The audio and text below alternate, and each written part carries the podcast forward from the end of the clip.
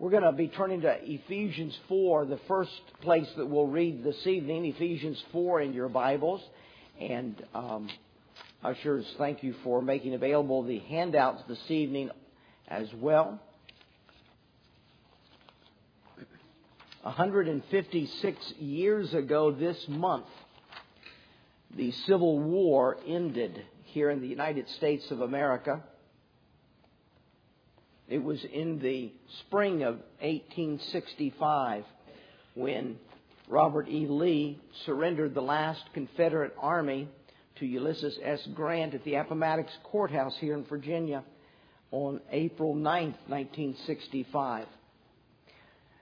That year, earlier in that year, the Congress passed the 13th Amendment, and then it was ratified in December of that year.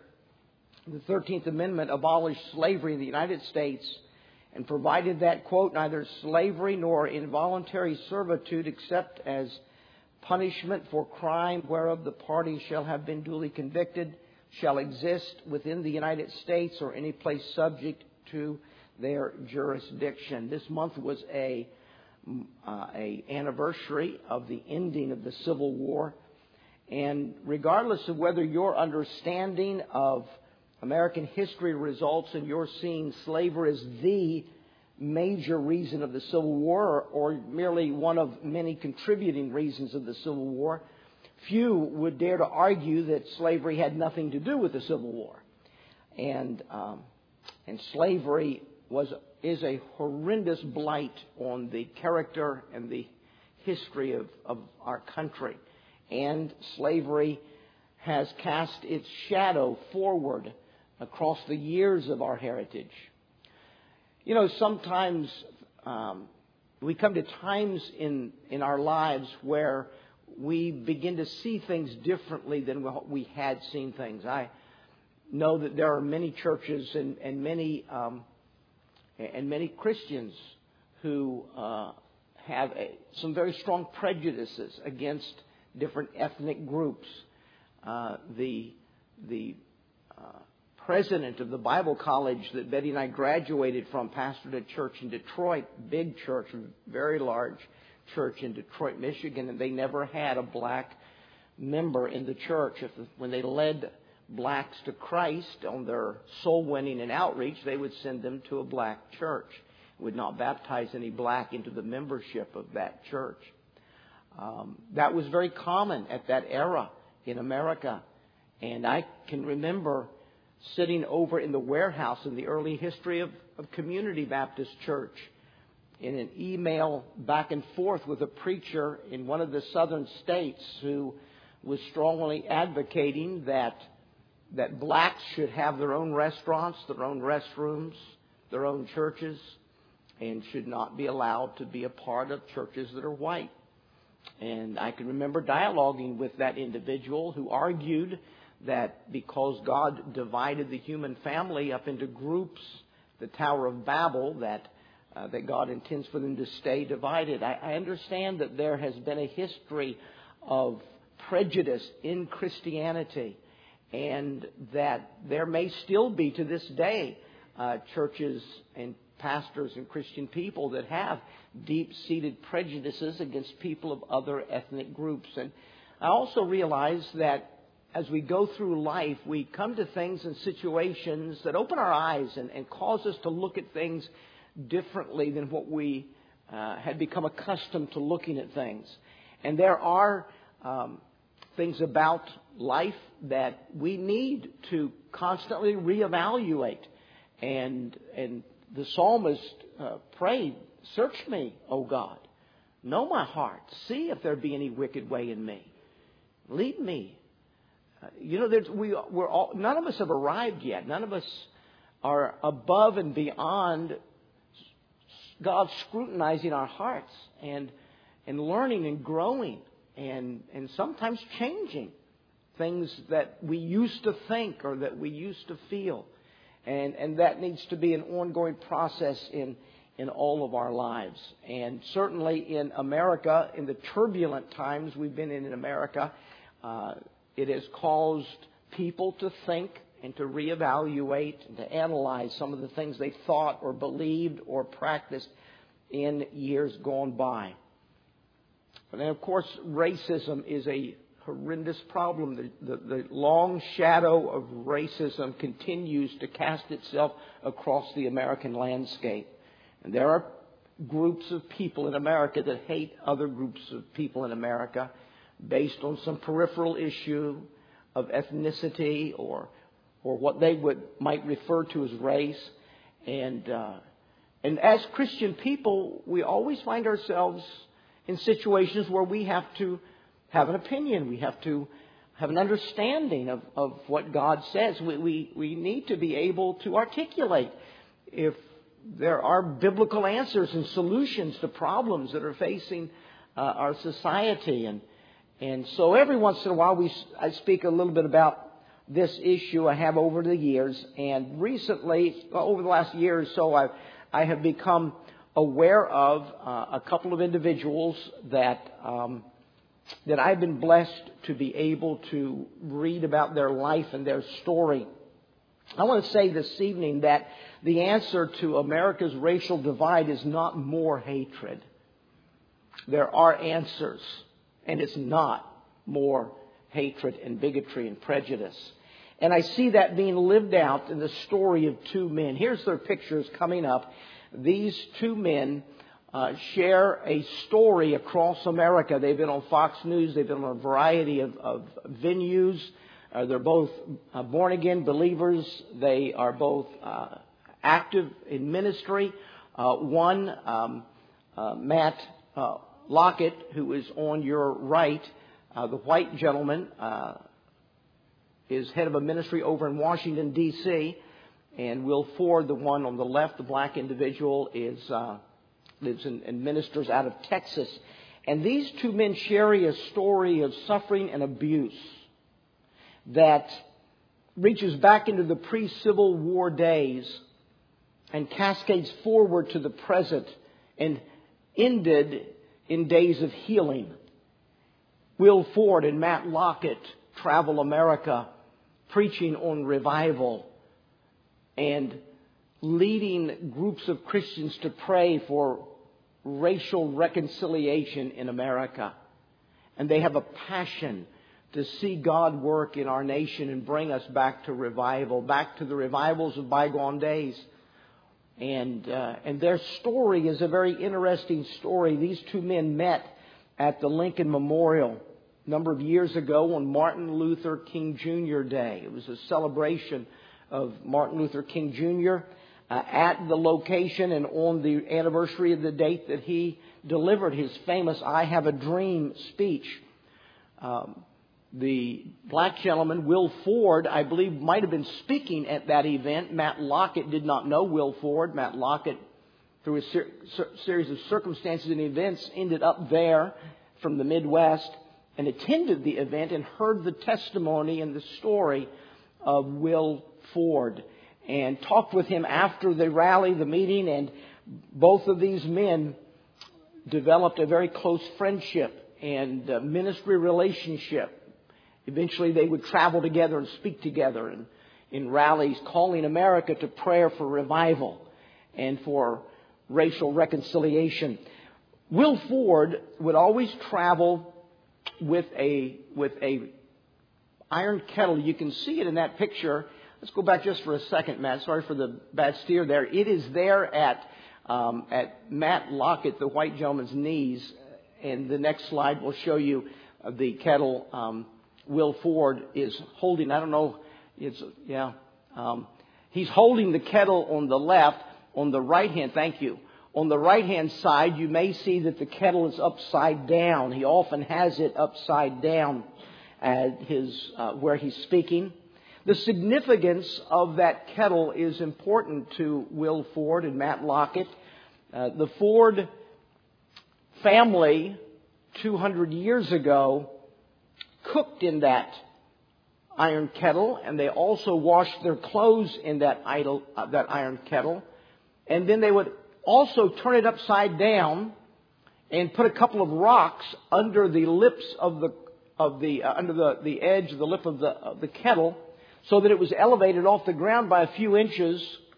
And at night, the slaves would meet together in that room and they would lay prostrate on the ground on their, on their stomach and they would put their lips to the, the opening and they would pray into that kettle.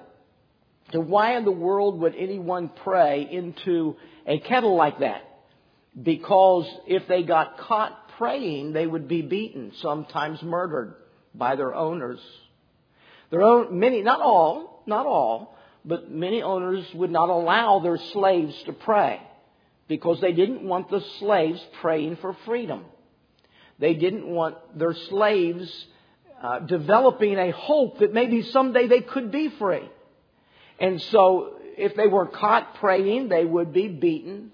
Sometimes they would be beaten to death as an example to the other slaves to not um, disobey the master. And so the iron kettle was where uh, Will Ford's ancestors would pray. And they would pray for freedom, but not just freedom for themselves, because as history has, has passed down the stories, they, they really didn't see any hope for freedom in their era, in their generation. They prayed for the freedom of their, of their kids and their grandkids and their great grandkids. They prayed and they begged God. The reason they did that is because they found that when they prayed into that kettle, it muffled their voices. They would have a lookout at the door or window watching to make sure that somebody from the main house didn't come down and catch them praying, and they would pray into the kettle so that their voices would be muffled and they wouldn't be discovered praying. They wouldn't, they wouldn't, no one would be drawn to them to pray. But those prayers that they prayed into that old iron kettle were heard by God. Just like Israel for generations in Egypt in slavery, begged God and prayed. We learn from the book of Exodus that they prayed and begged God generation after generation. 400 years they were in Egypt, many of those years in slavery. And they begged God, they pleaded with God to send a deliverer to, to give them freedom and liberty from the oppression and slavery of Egypt. And God heard their prayers and sent them Moses. And they believed, these slaves believed, that maybe someday God would send somebody, God would do something. And those prayers reached the ears of God, just like Israel's prayers reached the ears of God. Now, the, many of the, the owners, slave owners, would, would allow some, some liberty for the slaves to have some role in Christianity. They knew that Christianity made people to be um, harder workers, and uh, and so sometimes they would allow that. I have I don't uh, have a particular copy, but I have read that some Bibles were published by slaveholders that didn't have the story of the Exodus from Egypt in it. It deleted the book of Exodus. Uh, because they didn't want their slaves, they wanted their slaves to read the Bible and to, and to be good slaves, but they didn't want their slaves to read the story of deliverance from Exodus. And so they, they kept their slaves from praying and seeking God and desiring liberty and freedom. Well, that really drew, that really captured um, Lockett's attention and his, um, Matt Lockett's attention and his imagination. And, and he uh, began to dialogue and, and with, with, with Will Ford. And, and that that launched a friendship that lasted for, went on for 10 years, a significant friendship of traveling together and seeking uh, America's praying for revival and racial reconciliation. But then something happened that would, that shocked them. Matt Lockett's ancestors were farmers in Virginia. Will Ford's ancestors were slaves in Louisiana. And as a result of, of some studies, some ancestral study, and just some happenstance of being in an old bookstore in Virginia and seeing a book, uh, I think it was in Appomattox, seeing a book about the Civil War and, and picking up that book and flipping through it, through some unusual circumstances, it was discovered that, that Will Ford's family had originated in Virginia and migrated to Louisiana. But more than that, that before slavery ended, they had a different last name. Their last name was Lockett. And it was after slavery was made illegal that the, the Lockett slaves in Louisiana discarded the name Lockett. It was not unusual for slaves to take the last name of their masters. And so they would discard it. They discarded the, their last name Lockett and they took a name of a friend of theirs, Ford. And that generation of Lockett slaves became Fords. And Will never knew anything about that until 10 years after that he had developed this friendship. As the, as the friendship unfolded and the story of this old kettle unfolded, they found the records and they found the evidences and the genealogies that Matt Lockett's family had actually owned Will Ford's family in Virginia on the Lockett plantation. And it was, it was Will Ford's ancestors that prayed into that kettle, praying for freedom from Matt Lockett's family, praying that their children would be able to have liberty from Matt Lockett's ancestors that owned them. When these two men found that out, they faced a struggle. Matt Lockett faced the guilt of realizing that his ancestors had owned the ancestors of a man who had become his best friend in ministry. Will Ford, on the other hand, had been preaching and praying for racial reconciliation across America. But all of a sudden there's a, a, a real face of a real person that had owned his family, that he had to struggle with whether he could have racial reconciliation with the man whose ancestors had beaten his family.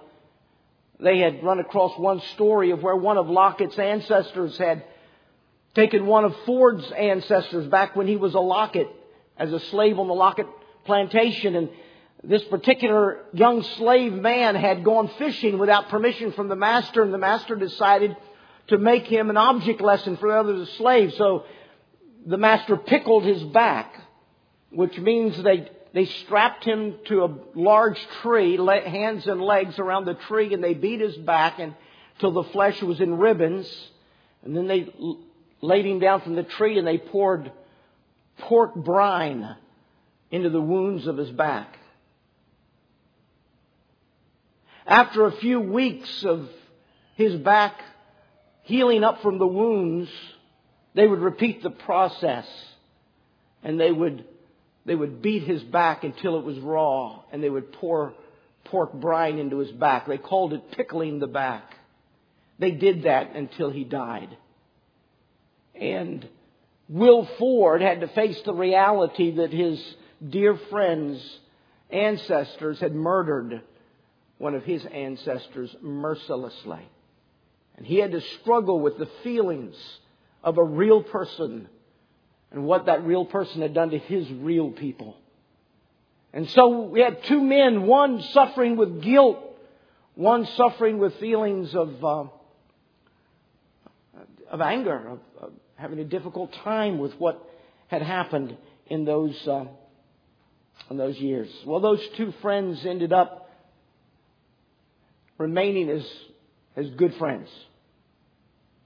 And Matt Lockett was able to be forgiven and, and the, the past reconciled and he and Will Ford continue to this day to be dear friends and to travel and preach with that same iron kettle where Will Ford's slave ancestors prayed for freedom from Matt Lockett's slave ancestors. Instead of ripping them apart, the revelation of their past produced a powerful story of the possibility of racial reconciliation inside Christianity. When people are believers in Jesus Christ and, and submit to the truth of the Word of God. But, but something else was discovered in the process. On the next slide, you'll see, I don't know if you'll be able to make uh, much of it, but that's a, a uh, historic marker here in Virginia. The last battle of the Civil War was fought in the Lockett Plantation front yard, just a few miles from Appomattox. The loss, the Confederate loss at that battle at the Lockett farmhouse, precipitated Lee's surrender at the Appomattox courthouse three days later. So here these two men bound together by ancestry, bound together by history, lives interwoven, now both seeking racial reconciliation in a country that still struggles with the problems of, of race. Now, there, there are three, you saw in your little worksheet that was given out, three questions I just want to throw out on the table in our last few moments. The first question, and all of these have to do with where we are as individuals. Where am I in these questions? Where am I personally? Every one of us have a different heritage, a different background. You may have been raised in a racist family. You may have been raised with deep prejudices in your family. You may have been raised in a family that never had any prejudice. We're all individuals. And the question is, where am I in these questions. The first one is empathy or indifference. Where am I in this matter of empathy or indifference? Empathy, meaning caring for what someone went through. Could Will Lockett empathize with Will Ford's knowledge of the murder of his ancestors and the beating of his ancestors and the horrible treatment his ancestors received from the Lockett family. Could Matt Lockett empathize with that? Could he, could he enter into Will Ford's pain? Could he feel for him? Or is he indifferent? You know, some people say, hey, look, those of you who are black, you weren't there during slavery. I wasn't there during slavery. Neither of us were directly impacted by slavery. Get over it and let's just get on with life. With no empathy for the heritage of that person or what their ancestors may have gone through. My question is, do I care about other people's hurts? Because it didn't end with the ending of slavery. It continued on long beyond slavery. The treatment of blacks, even after they were free, the treatment of blacks. The I just I just watched I I read um, a an article in the critical race theory that mentioned a a um, true a, a movie that was made from a true story of a Harvard a black Harvard, a young black Harvard lawyer that graduated some 30 some years ago from Harvard and went to Alabama with the burden of his heart not to become rich and famous, even though he had a Harvard law degree, but to go to, go to Alabama and give his life to help black men that are incarcerated without evidence. And, and I watched that. It's not a, a movie I would necessarily recognize recommend for families. It's got some very salty language in it. I normally don't watch anything like that. I never do for entertainment purposes. I watch this for documentary uh, um, information about. I wanted to better understand what. I, that's in my lifetime. That's what's happened in my lifetime in the last since since we started Community Baptist Church. This young Harvard lawyer, and um, name of Just Mercy. And what a powerful uh, opening up of the eyes of what has happened in my lifetime. My question is do I care? Or am I indifferent? I'm not affected. It doesn't enter into my life. What do I care what happens down in Alabama? Am I indifferent or do I care?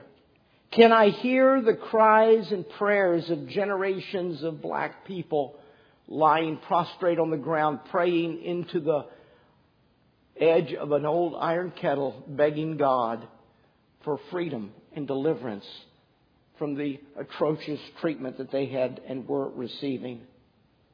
You see, after, long after slavery was illegal in America, the problem of prejudice continued. And when it was no longer legal to own a slave, the campaign to remove blacks, to get rid of blacks, to, uh, to belittle blacks, the torch of that was picked up by the scientific community under the name of evolution. The eugenics society that believed that, that there are certain races of people that are subhuman and really don't have the, the, the right to live or the right to have uh, dignity in their life. The eugenics, organi- eugenics societies began in order to be able to identify those groups of people who genetically are inferior to other groups of people so that they could politically develop systems that would discourage the reproduction of those people or kill those people so that we could rid our country of genetic material that will produce inferior families. Kind of one of the things that were behind it was the idea that we have a limited food supply, and if we allow these imbeciles, that was one of the words they used, or these morons, that was another word they used, if we allow them to reproduce, they will consume the food supply, and the superior races, the superior genetic uh, existence will, will not be able to reproduce as quickly, and therefore our entire human race will go downhill if we allow these imbeciles and morons to reproduce. And so eugenics societies, do you realize that the, the last, the last law in, I think it was North Carolina, that forbid forced sterilization of black women or poor women because it was believed at that time science believed that poverty is genetically passed from parent to child just like any genetic characteristic they thought.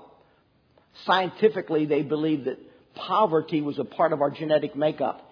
And so the sterilization of white poor women, all black women, the sterilization of people that are inferior that we don't want to allow to reproduce so they take the space and the food away from we Caucasians that are the superior race. The last law that forbid that in North Carolina was just stricken from the records in 2003. I mean, this, this, this eugenics was all in the 1900s. And when you go back and study the, the eugenics boards and what they said and what they taught and who was behind it, where the money came from. You ever heard of Procter and Gamble? The Gamble of Procter and Gamble was a big supporter, money source for destroying the black people. The eugenics mechanism was used to keep blacks from being born and then to deal with the presence of blacks after they're born. One of the more heart wrenching situations was a man by the name of Ota Benga. You ever heard of Ota Benga? Ota Benga died in 1916. Ota Benga was four foot eleven inches tall. He was captured in Africa and brought to America to be put on display at the St. Louis Exposition. And after the St. Louis Exposition, he spent a number of years in the Bronx Zoo. Over 40,000 people came to stare at Ota Benga in a cage with some monkeys in one weekend at the Bronx Zoo in the early 1900s. It was believed that he was a missing link. He was an inferior human being with no rights for dignity. He was just an ape, just a little bit beyond an ape, maybe a little bit closer to we Caucasians than an ape, but he was still an animal.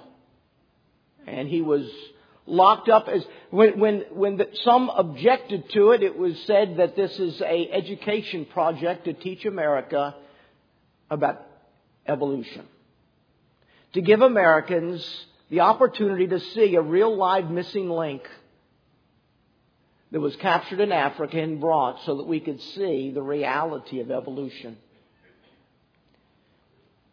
Ota Benga committed suicide at 33 years of age in depression from how he'd been treated and his inability to get back to Africa.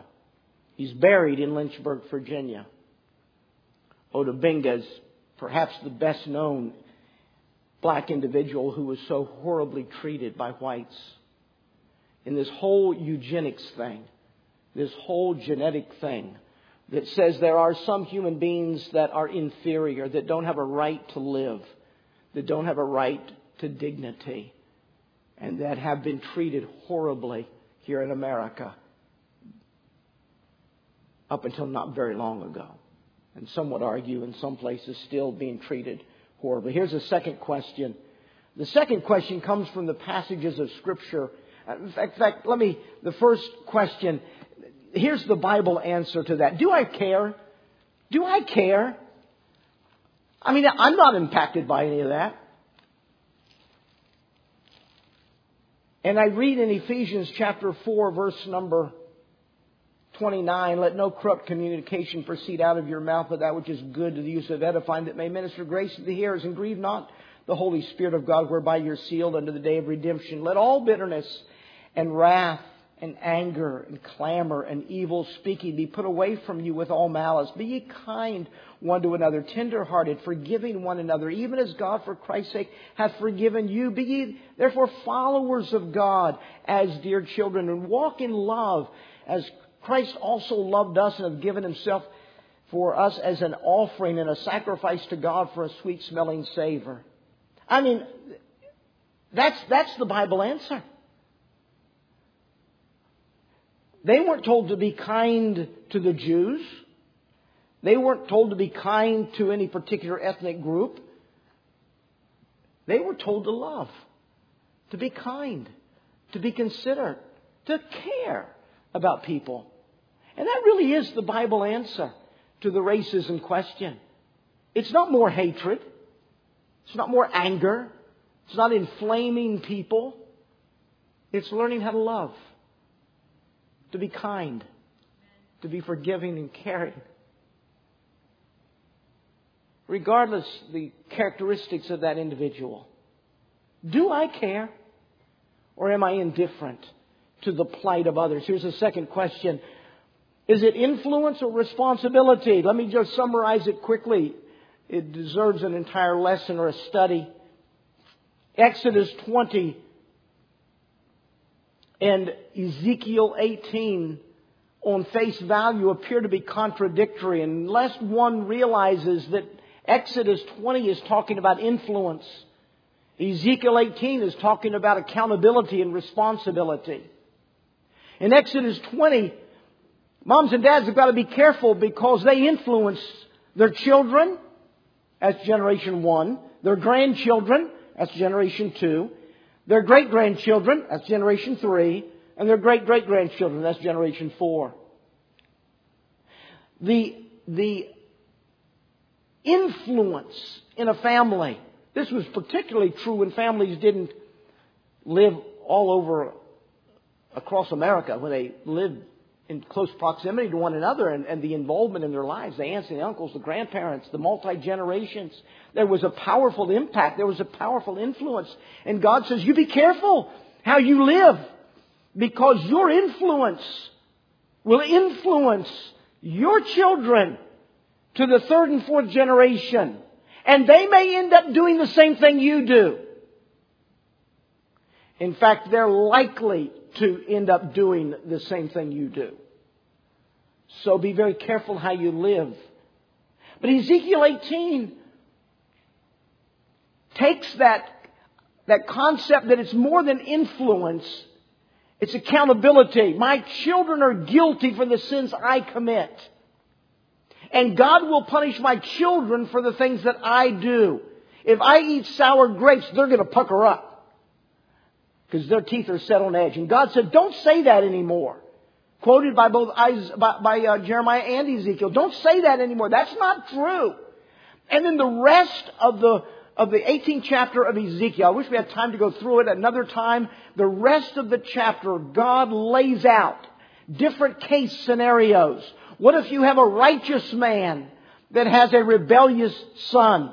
Will Will God be nice to the rebellious son because of the righteous dad? How about if you have a rebellious dad, but his kids see the end result of the judgment of God in the life of their parents and they make better choices and they live righteous lives. Will God still punish them because the parents? He laid out scenarios and he argued that every individual is accountable to God for themselves. And God will never punish one individual for what a different individual does. Everyone is responsible for their own actions. And they're accountable to God for their own actions. And then Ezekiel 18 gives the solution, and it's forgiveness. It's a powerful chapter. Read it sometime. You'll enjoy it if you haven't read it in a long time. Today's wrong does not cancel out yesterday's wrong. A riot in Portland does not fix anything that happened a hundred years ago.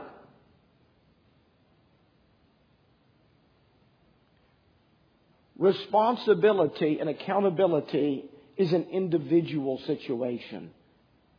And regardless of what happened in the past, I am only accountable to God for what I do.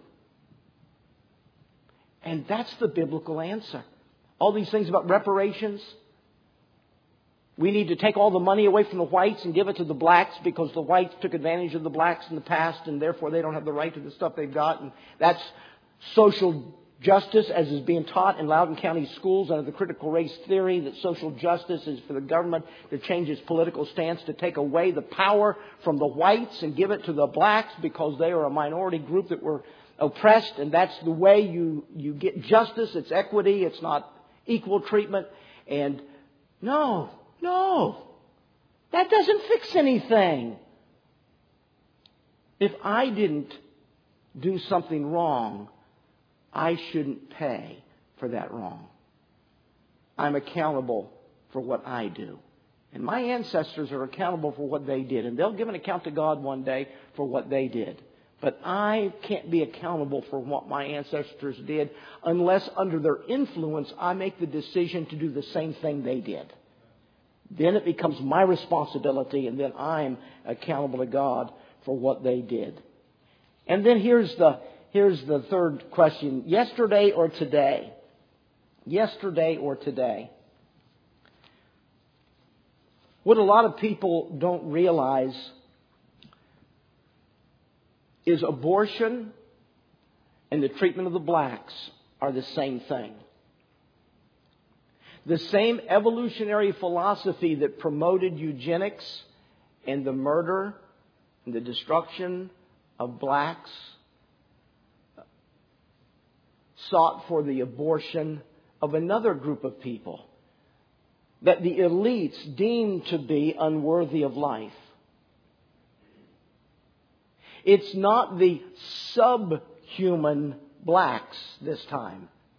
It's the pre-human unborns this time. But it's the same group. You study back history, the biggest provo- uh, abortion providers, what? Planned Parenthood was started by Margaret Sanger. Margaret Sanger was a huge eugenist, and she was the one that was trying to sterilize black women, keep them from conceiving children so they wouldn't mess up our country by filling our country with blacks. And, and the, the issue of slavery, the issue of the treatment of the blacks, and the issue of abortion are one and the same issue. They're just two different groups of human beings that the elites deem to be undeserving of life and dignity. And the same individuals that promoted one promoted the other in history. And it all comes from an evolutionary philosophy of life that we've evolved, and some of us are more worthy than others are worthy. And so the, the solution, you know, uh, the, the question is, you know, is if, if I'm against slavery, anyone who's against slavery ought to be as adamant about being against abortion. We, Ryan, Pastor Ryan and I talked about this, and, and he shared some things with me, some insights that, that he had, some perspectives that he had that I hadn't really considered. And then I was reading a, a, a, a book on the development of these two guys' lives, Matt and, and, uh, uh, and Will. And turns out that their campaign is not merely a campaign for racial reconciliation. Their campaign is racial reconciliation and the destruction of uh, Roe versus Wade. The destruction, the, the uh, reversing of abortions in America because of the same issue. It's the elites identifying a people group that don't have the right to live or the right to dignity in their life. And then giving my life to be able to, to destroy that people group. Am I today as adamant against abortion as I think people should have been adamant against slavery? And if I'm not as adamant against abortion as I wish people were adamant against slavery 200 years ago, then I'm not thinking clearly, yesterday or today. Let me end by saying that a lot of you know, you've heard me in, mention in bygone days perhaps, that I am a descendant of an African man. Our family genealogy continues to be researched. I recently um, ordered a DNA kit I have a cousin that is that asked me if I would do a, a paternal DNA test. They're trying to clarify some things in the Elstock genealogy as to whether or not American Indian uh, is also in our genetics. And so I, I'm waiting for the kit to arrive to be able to do the DNA test to help with the family research of the Elstock genealogy. Here is here are the generations of Elstocks back to the first L stock in America. I am the I am the ninth. I am the ninth generation of Elstocks in America. The first generation from the late 1600s or early 1700s was an African man that his name has never as yet to be discovered. But it's believed that he was from Mali or Nigeria. There's Nigerian traces in my in the Elstock paternal Elstock genetic string. There is traces of Mali, Nigeria, and southern Bantu people. And so the first Elstock in America was a black man in the early 1700s. He had a son, the first Elstock born in America was Michael Elstock, back when the spelling was different. He had a son by the name of Absalom Elstock Sr., who had a son by the name of Absalom Elstock Jr., who had a son by the name of Samuel Elstock, who had a son by the name of Estridge, who bore my grandfather, Parley, who bore my dad, Lloyd, who bore me. I'm the ninth generation from a fully 100% black man from Africa. Something I didn't know until just this last week is that my grandfather, Parley, was the first generation of Elstocks to be listed in the census as white during his entire life. Every generation from Estridge back on some senses were white, some senses they were free Negro, some senses they were mulatto. But the first ale stalk who was listed as a white man in every census during his life was my granddad. That's not very far removed. The first ale stalks were called, were listed in census documents as free Negroes, which means they, they, they were pre slavery, they weren't slaves, they were free, they were indentured servants, but they weren't, slavery wasn't, uh, wasn't around yet. It wasn't a part of, of all blacks' existence.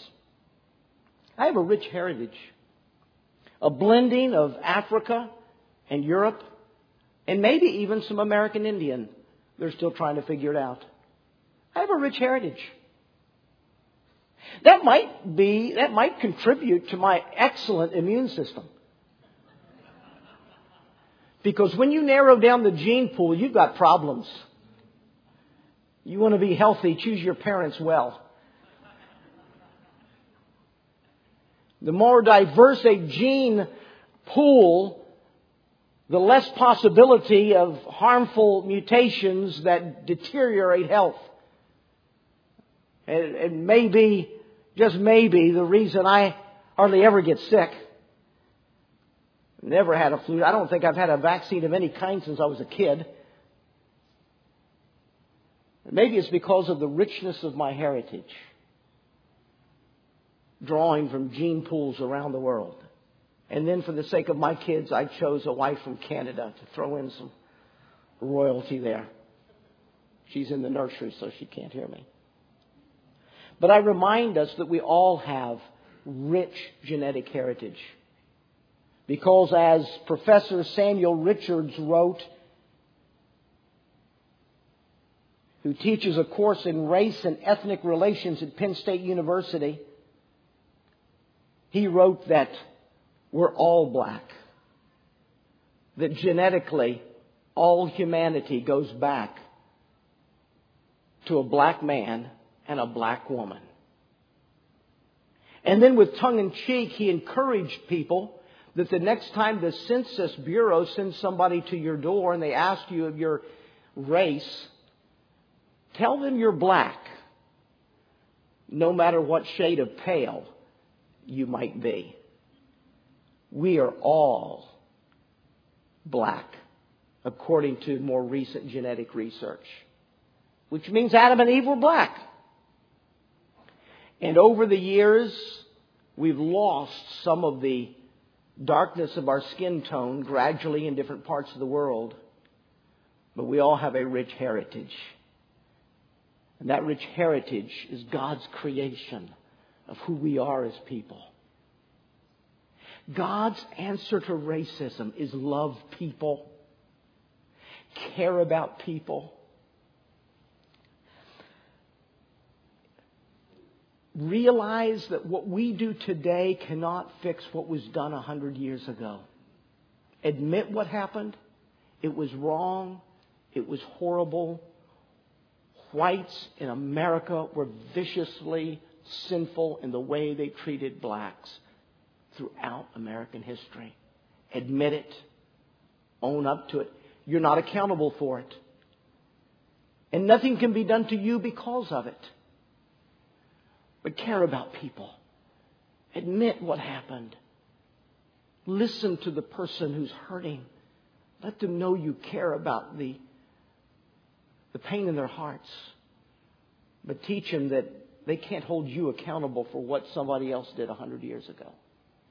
And then be as against abortion as you think our forefathers should have been against slavery in their day because they are part and parcel the same issue. Every human being is a creation, the image of God, and has dignity and value and is loved by God. And we need to treat each of them as the brothers and sisters they are to us in the human race.